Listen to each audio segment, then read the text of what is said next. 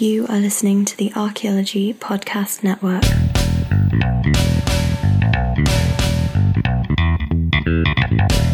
Welcome to the Women in Archaeology Podcast, Episode 4. Today is part one of a two part series where the panel is discussing the results of a survey for field archaeologists and cultural resource managers put out by Charles J. Poleska earlier this year. We discuss a variety of topics generated by the report itself, discussing everything from representation of women in the field, what constitutes a professional archaeologist, how to enforce ethics in the field of archaeology, and higher education versus employability in the field. Today's panelists include Kristen Bastis, Chelsea Slotin, Kirsten Lopez, Sarah Head, and Emily Long. There's a lot to cover in this report, so let's get to it. Hi,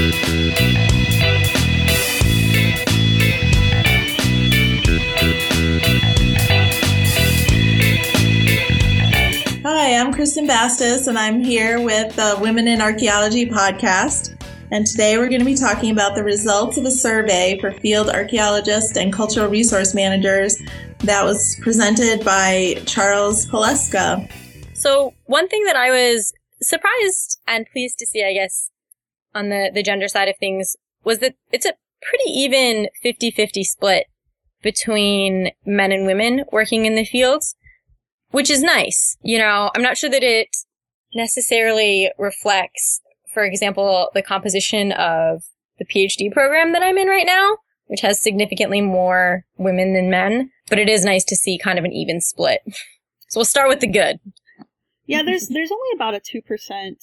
Uh, the female group only has about two percent higher in it than the male group, and that's not to my opinion, that's not statistically significant. I would like to see, like, they asked, how old are you in the next set? I would have liked to have seen them split the gender up by age as well as everything else that he ends up splitting up by gender.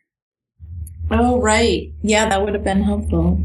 Because numbers... I was just going to say it's likely then we would have seen probably a decrease in women in the field later on due to major issues that you can see he was bringing up in the survey, like why people would need to have a change. Could it be family, childcare, healthcare, and that kind of thing? And if you need to see if the there was a decrease of women at a certain point. Well, there is overall a significant decrease in age mm-hmm. uh, as it moves from the 20s.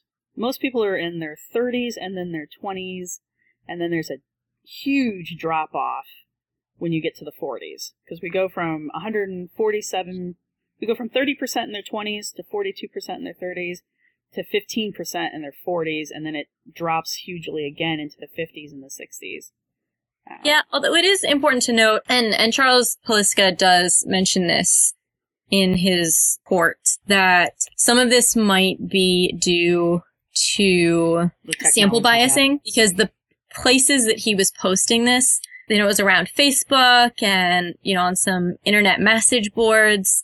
But the places where this was accessible were places that are more likely frequented by younger individuals. That is a important consideration that the numbers might not be, there might not be as stark of a drop off at 40 as this report is indicating. And I think, definitely think that there needs to be more research done into this. Oh yeah, no, this is considering what this is and how it's my understanding it was pretty informal as far as the survey was concerned, but it's an amazing starting point. He got quite a bit of information out of it. Definitely. Oh, I was just saying for a field where it's sometimes can be difficult to find good statistics, you know, right. this is really great. So, you know, we're we're where the the people that responded to this. It's a good 50-50 split between the men and the women.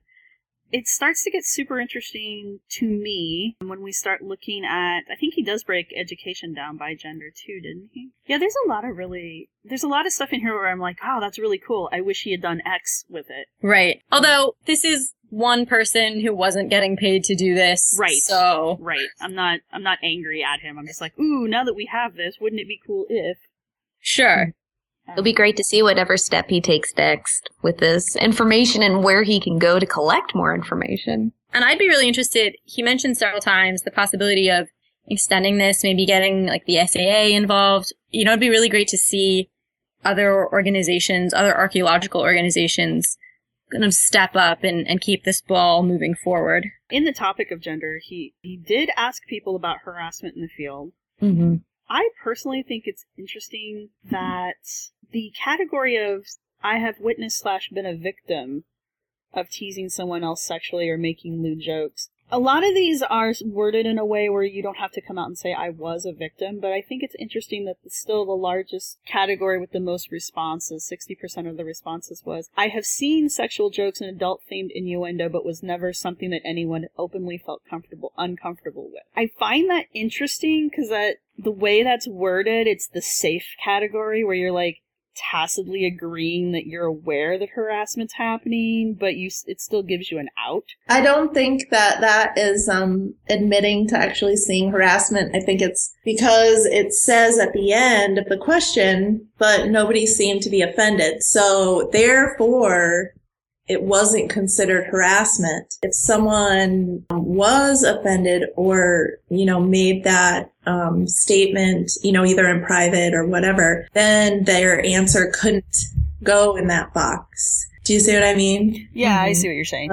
So because I because I answered there there because you know in the field I found it quite normal to have jokes and innuendo and but the women that I worked with and the men that I worked with Nobody ever said they were bothered by it or acted like they were bothered by it or they just sort of considered it the field humor. And I know that there's varying degrees of people just not expressing that they're offended by it, but I think that is the reason why there's so many respondents in that thing because I think it's a common thing and I don't think very many people say anything about it in the field. Yeah, I also think if you're in the fields, you know, and, and depending on the type of field work you're doing, but particularly if you're going somewhere where you're camping out together or you're all having to stay at a hotel in the general vicinity of the site and you're there for two months together and you're spending all of your time with these people, mm-hmm. you know, you do get very, very comfortable very quickly. My mm-hmm. only concern with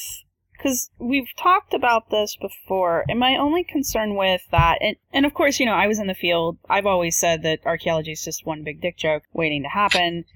Because everything in it is just some kind of sexual innuendo. But at the same time, you know, I'm I'm comfortable with that, but that doesn't mean the person next to me is. And I know that when I come out of the field and I haven't cleaned up my mouth yet, the things that I will jokingly say shock people who are not part of the field. Yeah, for um, sure. Um, which tells me that the things that I am saying are potentially unacceptable right. in polite society.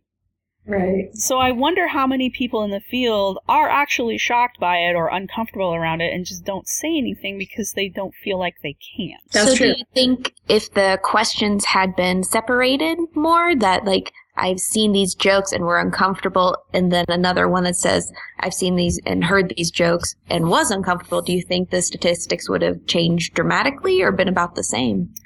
I don't know because I feel like there is an unspoken pressure in the field to not admit when you are uncomfortable.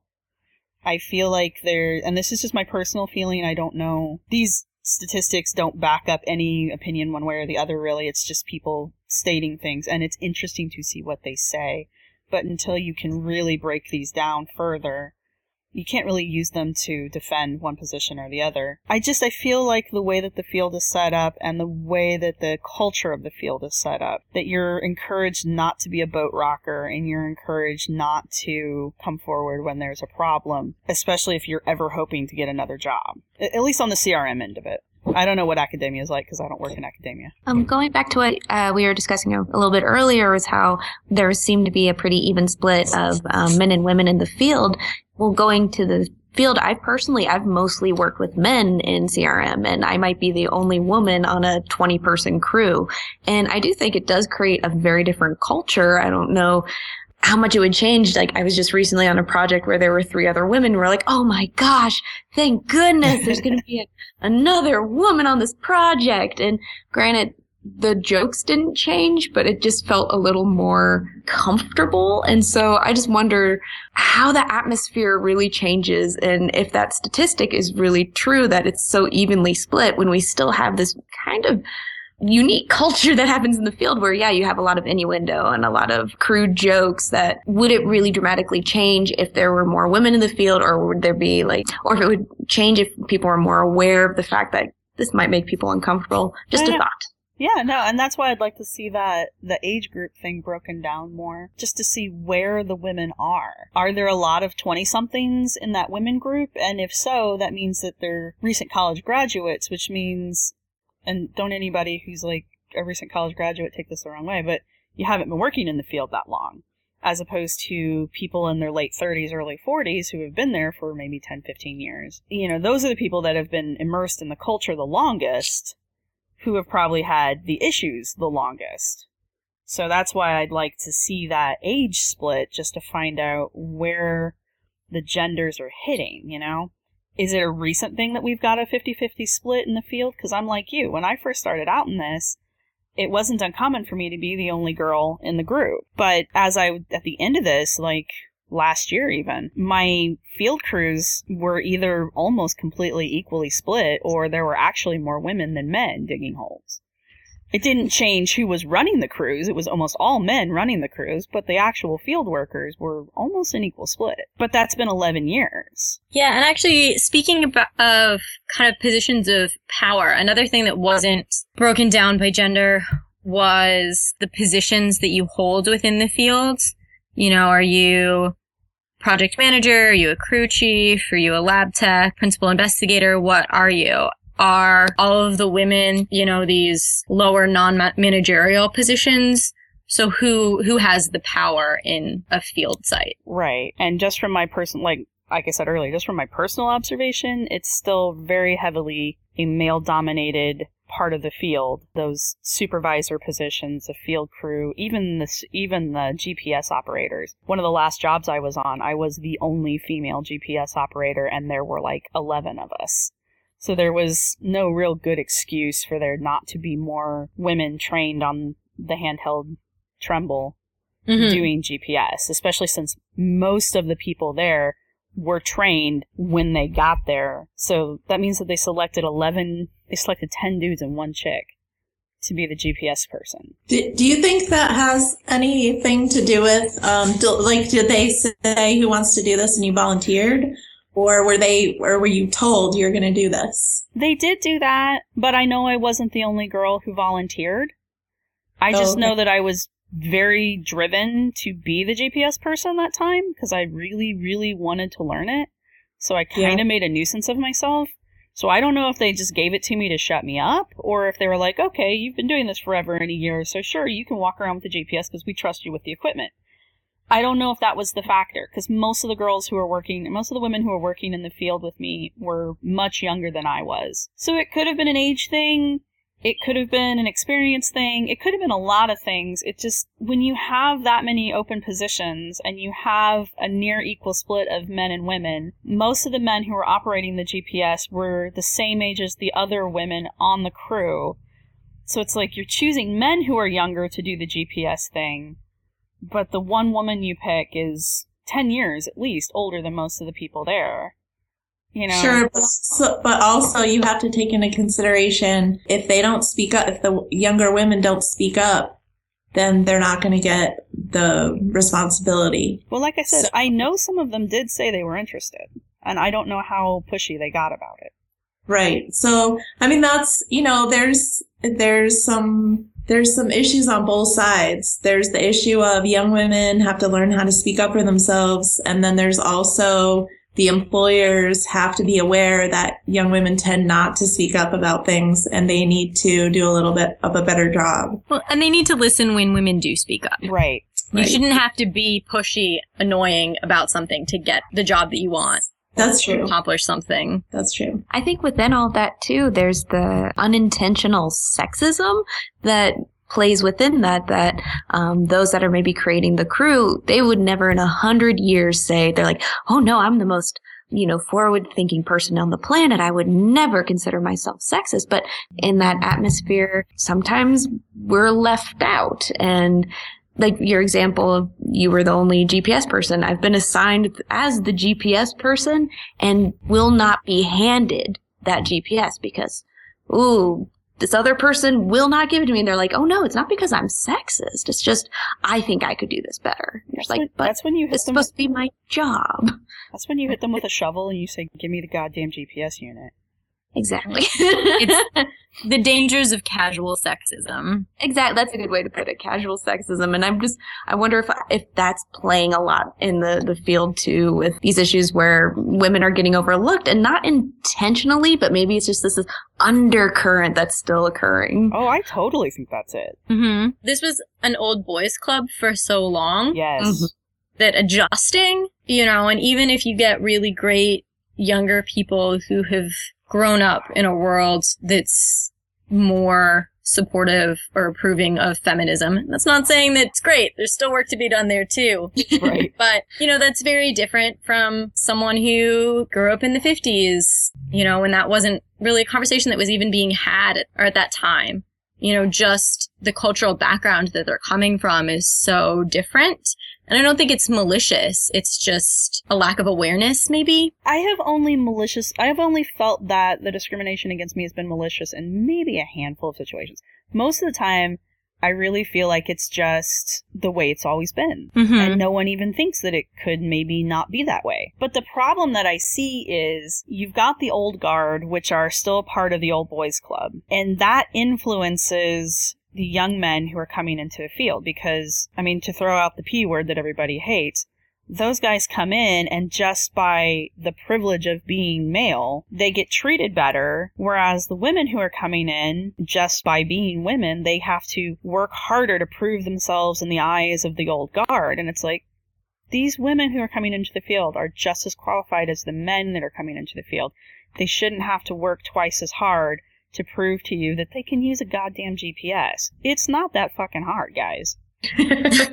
But it's No. but it's like giving up the remote to the television, you know? It's just like they can't do it. And it's and there's no logical reason for it. I mean, if you and if you just kind of gently point that out, you're just kind of like, "Hey, why can't so and so be the GPS person today?" They don't go, "Well, because she's a girl." They'll come up with a million different reasons as to why she can't do it.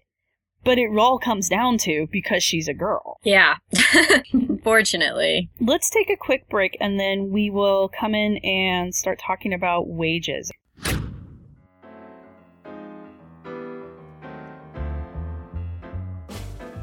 Jenny McNiven, host and diva of the Struggling Archaeologist's Guide to Getting Dirty, brings a witty, personal, and often musical view of archaeology. From personal experiences to just telling you about something she really loves, you'll always be informed and entertained. Listen to the Struggling Archaeologist's Guide to Getting Dirty on iTunes and Stitcher Radio and at www.archaeologypodcastnetwork.com forward slash struggle art. Let's get back to the show.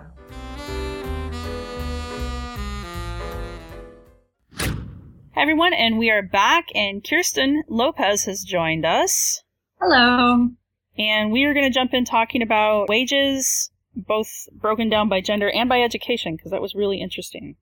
Yeah. So one of the things that I found particularly interesting looking at the, the wages by gender, particularly what, with what we were talking about a couple minutes ago, is that women make, or women are a larger percentage of the less than $10, 10 to $12 per hour and the 12 to $15 per hour. And then men and women are about equal in the 15 to 24 range.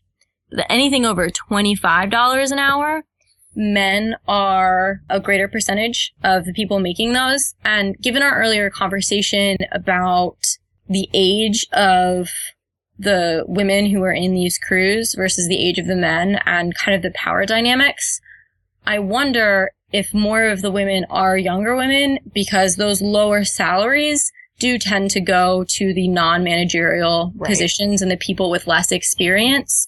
So I wonder if some of the the difference that we're seeing is because there are younger, less experienced women coming into the field and taking those lower paying jobs, but they haven't been around long enough to kind of work their way all the way up. Well, pie in the sky. World. Maybe I'm being too optimistic. Well, kind of. And the only reason I say that is because I have worked with women who are over 40 in the field before. It's not very many of them. I think it was, I think there's been like maybe five of them grand total that I have encountered. And none of them were managers. They were all still shovel bums. Compare that to the huge number of men who are also over 40 that I have worked with who are also shovel bums. So, you know, that's why I'd really like to see the whole gender thing broken down by age because yes, there are people in the field who are 40 and older, but there seems to be more of them are men than women. Yeah. You know, so that that skews the data, the wage ga- uh, data as well. Mm-hmm. Also, how many of the women who are in the 30 and up category, how many of them are actually the business owners? You know? Yeah. There's a large number of, C- especially small CRM firms that are owned by women. I would assume you're making more than $30 an hour if you own the business. I would Yeah. hope. I would think that as well, considering that, like you're saying, the working your way up is one thing, but like starting your own, a lot of women, especially as we've mentioned on the show, is that we have a tendency to more or less have a desire to prove ourselves with the overt masculinity of archaeology. You have a lot of personalities within the female cohort, I think, that have that very go-getter attitude. And while if it's difficult to move up, I think a lot of women in archaeology would be like, well, I'm just going to start my own then versus push and try and push to get up within a company that they're in already. And I could be wrong on that, but that begs that question. One thing too, and and going off of what you were talking about, CRM companies, I've seen that a lot of the women who work within the office itself, the, the GIS folks, the, the laboratory analysis, a lot of that are it's conducted by the women. So maybe that's the higher wages per hour reflects that. And so I wonder then the breakdown are of the women with those wages that are actually in the field itself, as opposed to doing archaeology, but in the office itself. Then that is. I can guarantee you there's nobody digging holes for 30 bucks an hour. Yeah, no. So all of your shovel bums are falling into this 18 and under. 24 and under, depending on on where you're at. Some of those are higher wages, especially when you're looking at the government Fair enough. jobs Fair in enough. the West. Mm. Yeah, I know that they pay hella good out west, and I also know that it's kind of hard to break into if you're not trained out there to begin with. S- Okay, so fair enough. But in my experience, and this is my personal experience, and I have mostly been a Midwest, East Coast person, or am I on the West Coast? Where the hell am I? Anyway, I don't know where I am. My experience has been I have never made more than $18 an hour digging holes. And the one time I was making 18 actually, I was running a lab. It was a field lab, but I was running the lab. So I wasn't technically digging at that point. I don't I think the highest I've actually made digging was $16 an hour. And that's with 11 years of experience. So Yeah. the supervisors start around 18 at least in the Midwest. Yeah, on the West, uh, with a bachelor's, I have made 20 Nice. an hour digging as a lowly field tech. Usually those are where the wages are standardized. Um, and that's looking at, I don't know what all they take into consideration, but there is some sort of wage ranking um, in certain states that will lift that hourly above what I would make with regular companies or outside of that federal or state position with in the same company, which is another wonky thing that I run into on occasion, but that's a whole other topic. And I wanted to kind of pull or tease out on this graph that they have, and I don't know if they discuss it too much, are the choose not to answer and transgender answers, which tend to fall kind of right in the middle, which part of me wonders if that is a numbers thing, because that seems to be where the majority of the answers are coming from, is in that 20, or I'm sorry, 30 to 18 an hour, those two sections. And then you have a little above that and then a little below that where you get a little bit of those answers. But the very bottom and at the very top where you seem to have fewer people, you don't get that as much. It's much more people are wanting to elect to answer that question or very, you know, It really could be an about- age thing too. Older Yeah. people in general are probably making the 30, du- 30 bucks or more because most of them probably have worked their way up there. We'll just, if you've been in the field that long, I would hope you're making a good chunk of money out of it. And if you're looking at the older demographic, they don't tend to be they tend to be very binary about their gender. So probably that's why you're not seeing it as much there. At least that's what I would think. I don't know. I'm I'm literally pulling that out of my ass though. Yeah, the, the other thing too is, you know, we have to remember that this is a sampling of our whole profession too. And some of these $30 an hour, the difference between men and women could be the men and women who answered this survey. And the actual statistics could look much different up there yeah, he he really. I mean, if he's going to continue on with this, and I think he he did mention that early in. Basically, he just needs to interview some older people for this, uh, just because of the technology gap he was saying. So yeah, if he takes this to like the SAAs and just quizzes everyone who comes in the door, that should fix that that uh that gap right there. Sure. Yeah. Yeah, I know that they're looking at possibly doing a similar type of survey, not a duplicate, through the SAA itself somehow. So that's still to be seen, but I've heard rumors and buzzings of that. Um, so it should be neat to see if that pops up anytime in the next year or two. Well, Yeah, and I and I hope they open it up to non-members because yeah, uh, one of the questions should be on the survey: Are you a member? Uh, if not, why? Money. yeah, Yeah. Uh, That's a you know, ridiculous amount of money. so you know that that should definitely be a question, and it should be open to non-members to get a truer picture of the field because you know I I haven't been a member of the SAA for over 10 years now and it's because the my places that I work won't pay for the membership and I can't afford it. Yeah. On the survey, they do talk about, or maybe it was slightly above, but they talk about if some sort of, if you did belong to a group, if you didn't belong to an organization, why? You know, and money was, was up there because especially for those national memberships, they're really pricey. You know, some of the, the state, local, regional ones aren't so bad. Right. Yeah. But national memberships, going to conferences, they cost so much money. And if someone's not funding that and you're only making 10 bucks an hour, you probably Exactly. aren't going. Yeah, and that whole the the technicians are so underrepresented with everything pretty much when it comes to decisions. When it comes to everything from how to deal with other technicians, because you know if you're fired, you just move on, but everyone runs into each other so often. Mm-hmm. It's hard to really get a handle on how to manage that. And I've heard people be like, "Well, just don't work for that company," or it's kind of like, "Well, you know, I don't," and then I run into them at another company, and there's you know a lot of in and outs with that, and whether it be from attitude to work ethic to harassment to abuse, it's hard to pinpoint that or report it because there's so little accountability within our industry um, at, at that level, at that lower level. What do you think we can create as a community of archaeologists in order to take that issue to task so that that accountability accountability is there? I mean, teachers have teachers unions. Do you think something like the RPA or the SAAs or even something else could be created to in order to protect and keep companies and agencies accountable? Like what do you think we could do? Different options. I mean, there's so much that other industries do to try and I mean, not everyone's 100% successful, but there's a lot of things that other industries have in, in place and we don't. Mhm. Uh, I know that the RPA was originally created to help manage that. However, it's because it's an elective uh, membership.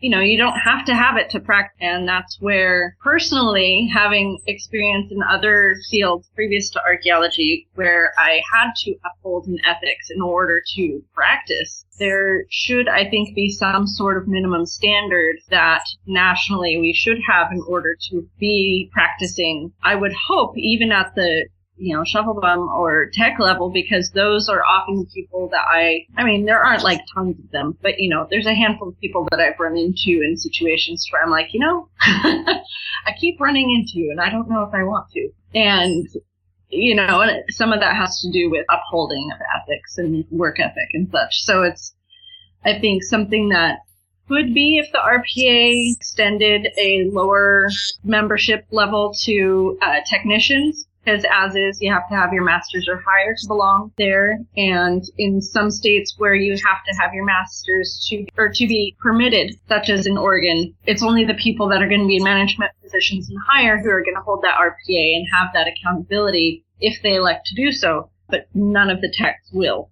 Right. So I have a question about that Oregon permit thing. So is that a state thing or what what do you mean permitted? Yes, it is a state thing. In order to dig, so it's very similar to trying to remember the uh, the ARPA permit. It's similar to that uh, to hold an ARPA permit for an Oregon permit, which is equivalent to ARPA.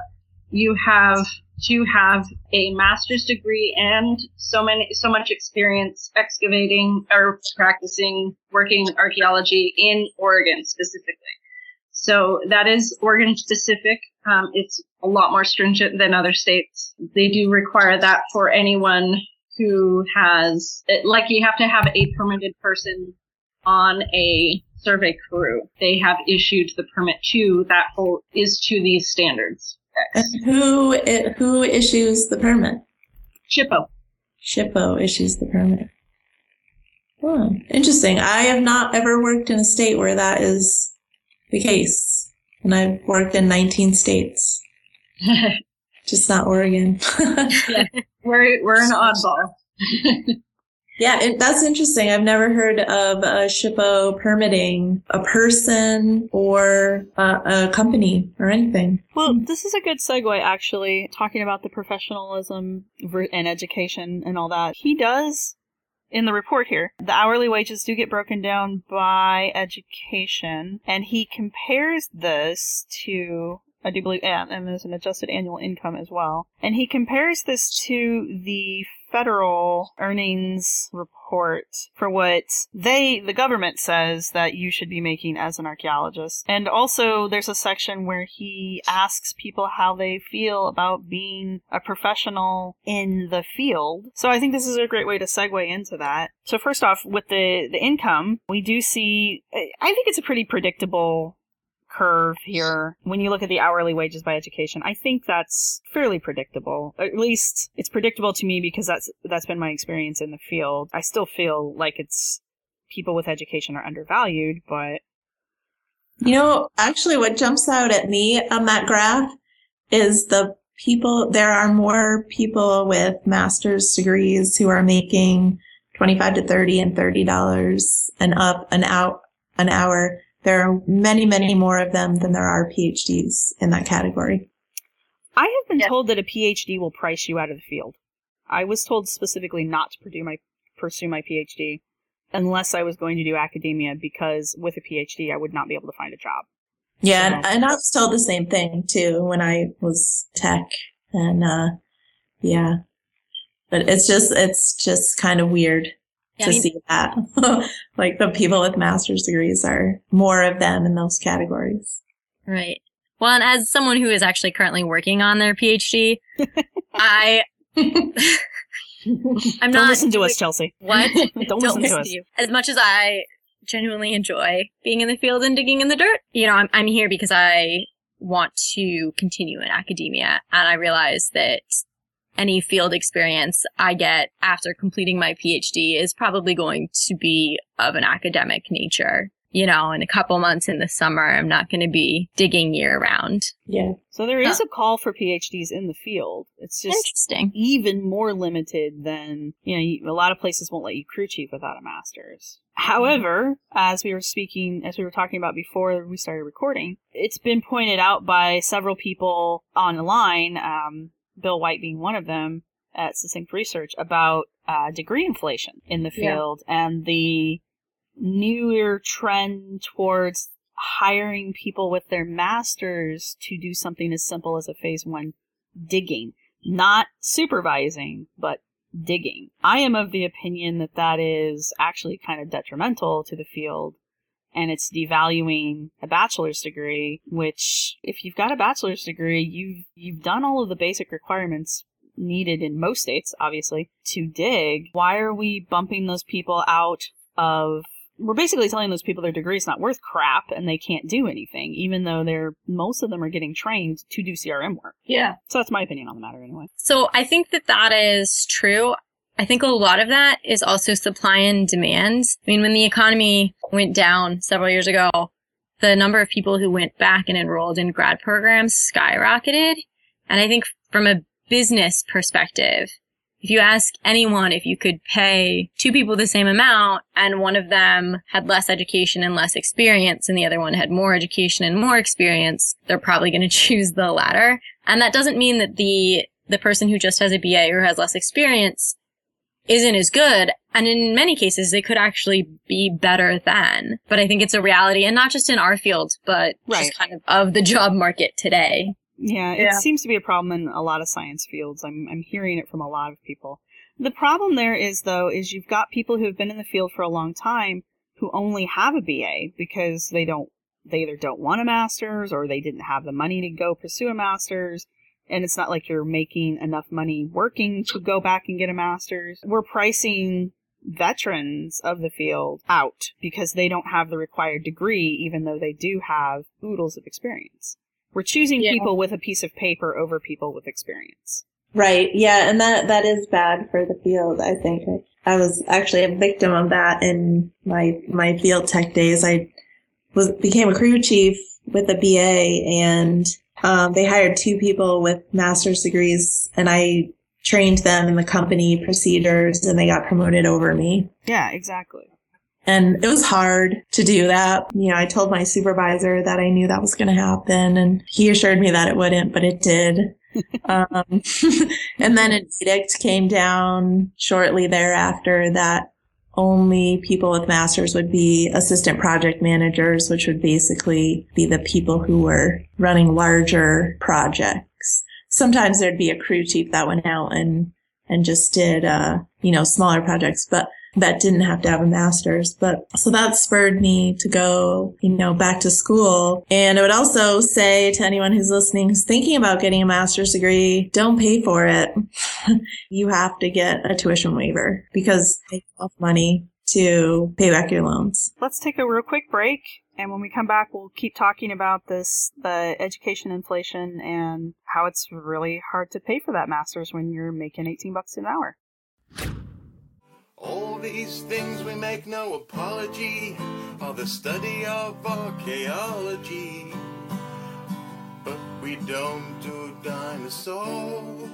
Did aliens build Stonehenge? Did the Easter Island statues walk? Did the Vikings colonize Midwest America? What does mainstream archaeology have to say about all of this? Listen to the Archaeological Fantasies podcast and learn about popular archaeological mysteries. Hoax or fact? Learn to tell the difference with Dr. Kenneth Feder and co host Sarah of the Archy Fantasies blog. Check out the show on iTunes and Stitcher Radio and at www.archaeologypodcastnetwork.com forward slash Archy Fantasies and get ready to think critically. Let's get back to the show. Funny beady blokes you will see are a staple of archaeology. And we're back, and we're still talking about education and income and uh, degree inflation. I, I love the point, like the idea of like, don't get your master's now unless you can um, have it completely waived, the tuition waived. Uh, when I went to grad school, it was one of those things where I was constantly told like, oh, you get your master's, it will practically pay for itself because there are so many jobs in archaeology. Mm-hmm. You'll get hired by either a federal agency or a company. It's so easy. And so I definitely went a little bit naive and I was just like, oh yeah, I'm going to keep working for the Forest Service and I'm going to have a job right out of grad school and it's going to be magical, you know. And three years later, it's like it wasn't magical. Um, So I, I just, I have a question. So when, when was that that you heard that? What year was that when you heard things like that? um, let's see. It was, so it was probably like when I started applying to schools around 2009. That's When- interesting that that was still, because I would have said by 2009 that that was something in the past. I find that the departments around the country are, in my opinion, less than honest with their students about job availability and the value of the education that they're receiving. Um, Yeah. And what I Mm. mean by that is I have found that a lot of them maybe don't create the pie in the sky stories like uh, like Emily was told, but they certainly don't discourage you and they don't give you the reality of the situation either. Um, I know what Emily went through with her master's, that was the same line that was fed to me for my bachelor's. And then by the time I graduated, that's when the economy tanked and nobody was getting jobs. You know, and everybody was working for as little money as, you know, the, the job market deemed to pay you, regardless of what your education was. And it has gotten better over the years. I mean, I've definitely seen a recovery, but I also see people who are graduating who think that they're going to come out in this field and they're going to do two or three years digging holes and then they're going to magically get their masters in something and then they're going to be a supervisor and then they're going to be a PI and then they're going to be a head honcho somewhere and they're just going to rake in all this cash digging holes and I'm like I really hope you like living out of hotel rooms because that's Yeah. about what it's going to get you if you're planning on sticking with it. Yeah, I mean, I think, I think the best advice that could be given is to go actually get some experience in between a, a bachelor's and a master's, and to be a little bit more aware. I mean, I know going into into my master's, and it was a little different because it was overseas, um, and they weren't really selling you a pie in the sky, but telling you that they would prepare you for a broad range of possible careers. And I will give them credit, you know, at the end of the, I don't remember what semester, but towards the end of the degree, we had a day where they invited a lot of people who'd done the program before to come in and talk about what they were doing and give you ideas of, you know, how to stay in the field or take those skills and transfer them elsewhere. But yeah, education is not a golden ticket, says the girl getting a PhD.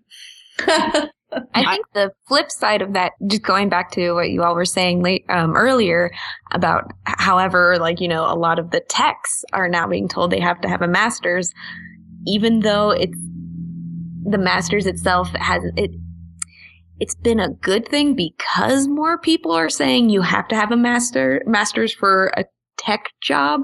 It it hasn't. You're you're. It's still true that it's not necessarily paying for itself. So it's kind of both sides are represented there where it's like yeah the education for itself uh, itself isn't necessarily make, letting me make $30 an hour but at the same time it still opens doors kind of throws you in the middle See, and I am so completely against this whole master's degree to dig holes thing. Mm-hmm. Let's be freaking honest about this. You can have an associate's and dig holes. I mean, you don't need a bachelor's degree to dig holes. You just don't. A lot of what gets done in CRM, you can tell I'm completely disillusioned with the field at this point. A lot of what gets done with CRM, you could do with an associate's degree because you don't get trained to do CRM while you're in school at any point. Everything Yeah. you learn about the field, you learn in the field.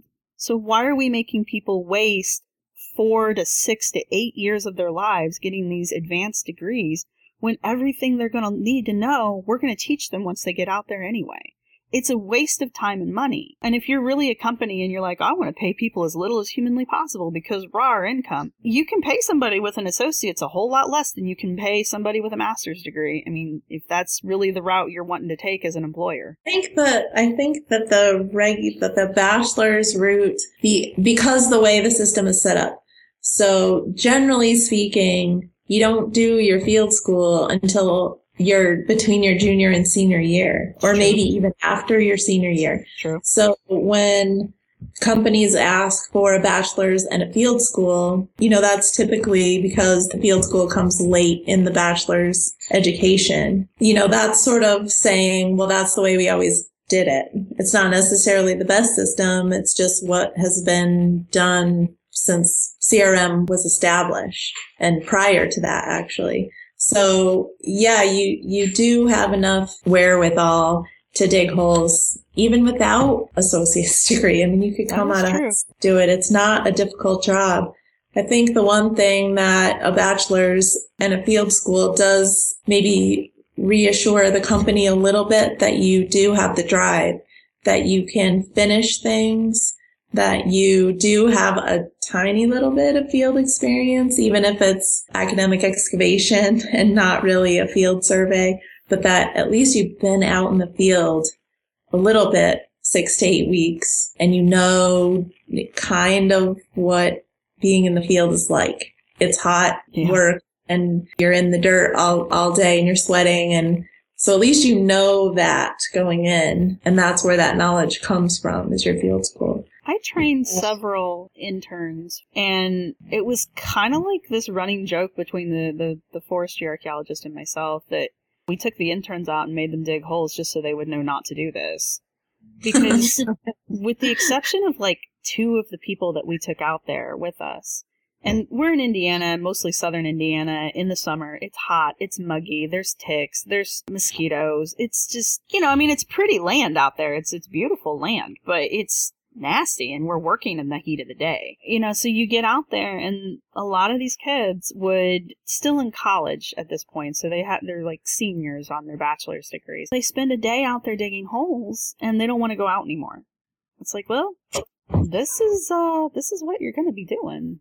You know, and Yeah. I, I feel like, yeah, I mean, you're saying, oh, well, they've at least had an academic excavation. I don't feel like that prepares you for CRM. You know, They're two It's- very, very different things. they're very different. I mean, yeah, you're still in the dirt. Yeah, it's still hot. Yeah, it's kind of unpleasant.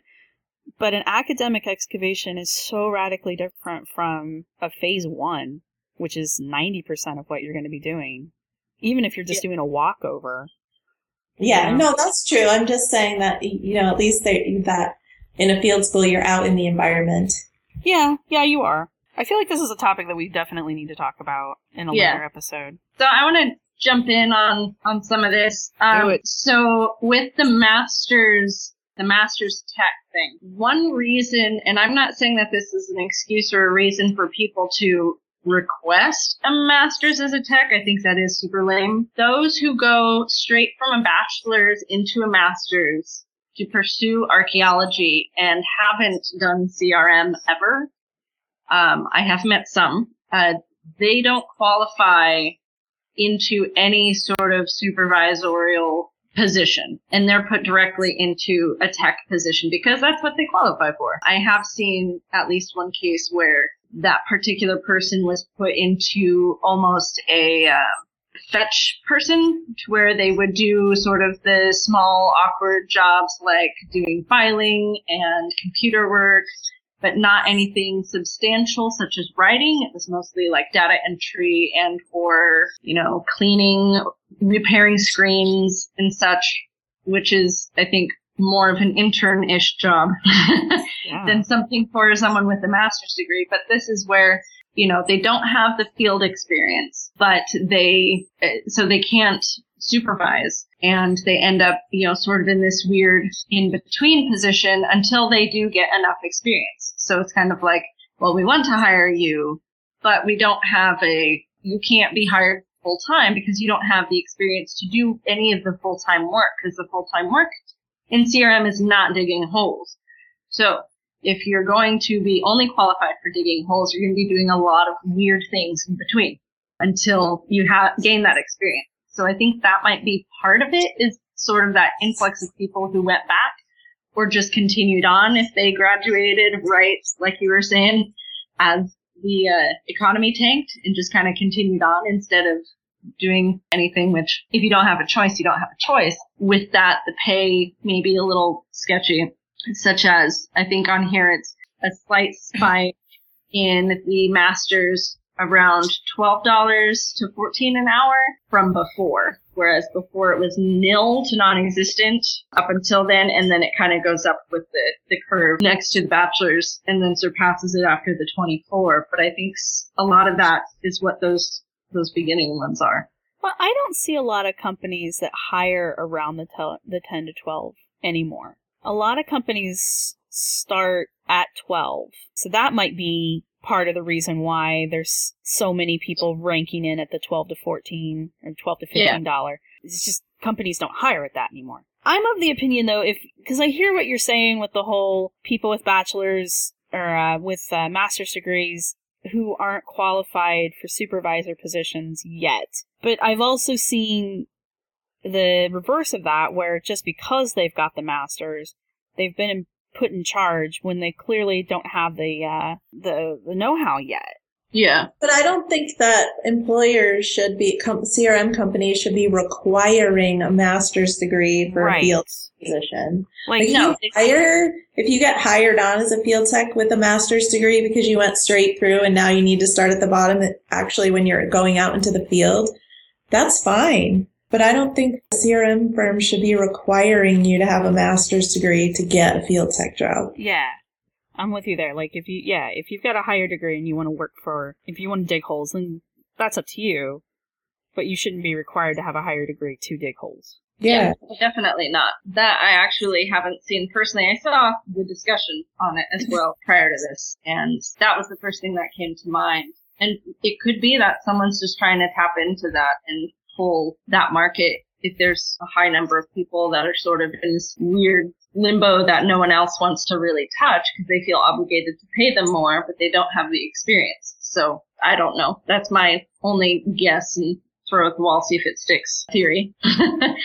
and so that's my two cents on, on that bit.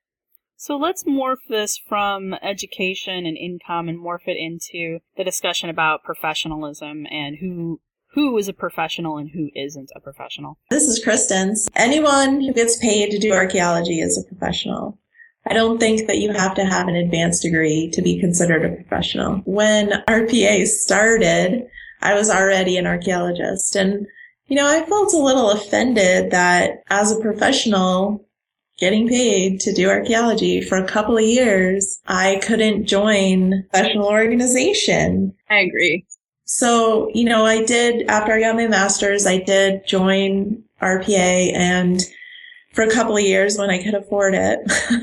and I just let it go because it doesn't really help you get a job. It doesn't have teeth. The standards don't have teeth. There's nothing that they like really do if you aren't a member or if you don't follow those the ethical guidelines so i just didn't see the benefit of it and it excluded a huge number of professionals in the field Yeah, and I've seen that a lot too, and it's it's interesting to me. I think I've been watching it fairly closely to see what's going on. Um, I am a member of the SAA and am involved to a very limited extent in sort of uh, seeing how some of these ethical and uh, sexual harassment guidelines, the new ethics that are coming in soon, hopefully, are going to be upheld in the SAA or not.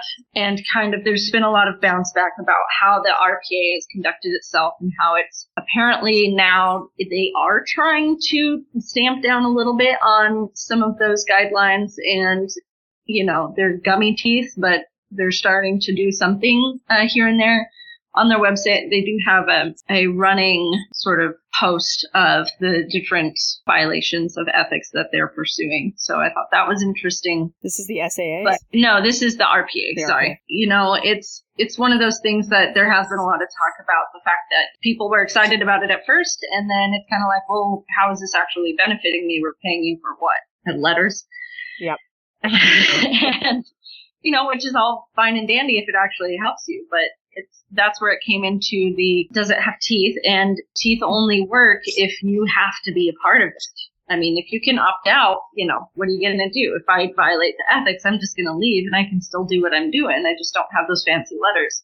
And it's very regional as to how those are looked at. Yeah. I know there are some regions that hold it in high esteem and they are revered as more credentialed RPA members by agencies in certain areas, but in most areas it's not the case. And so it's it's hard to, you know, it's a very regional, regionally cultural, culture specific when it comes to archaeology as a profession as to whether or not that's something that should be or shouldn't be continued. But I think it, I think it should be something that needs to change, but it does need to become something else. I mean, it's good to have that professional sort of certification, I guess you could say, or licensure, some people might call it. But that way, like you're saying, you have some sort of teeth to those ethics violations as well as being like, hey, this is mine. I have this. You know, I have this as kind of like when nurses graduate from graduate school and they go on, but they can't practice until they pass that test and get the, that RN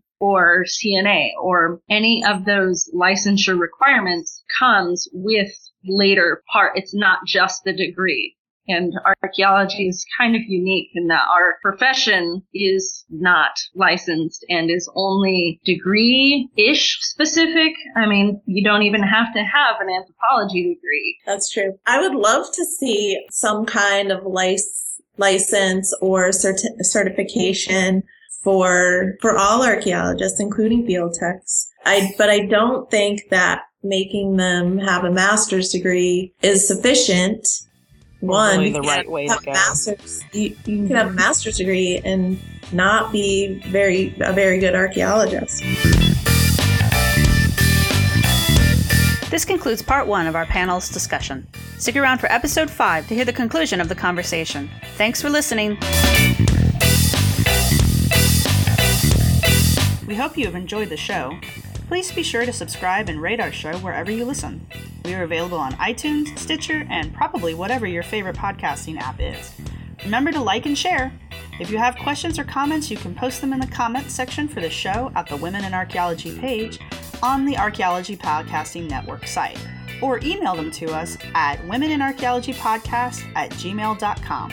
This show is part of the Archaeology Podcasting Network and is produced by Chris Webster and Tristan Boyle.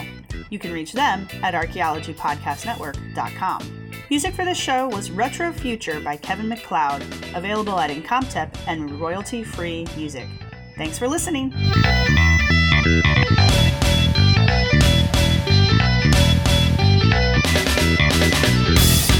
This has been a presentation of the Archaeology Podcast Network. Visit us on the web for show notes and other podcasts at www.archaeologypodcastnetwork.com. Contact us at chris at archaeologypodcastnetwork.com.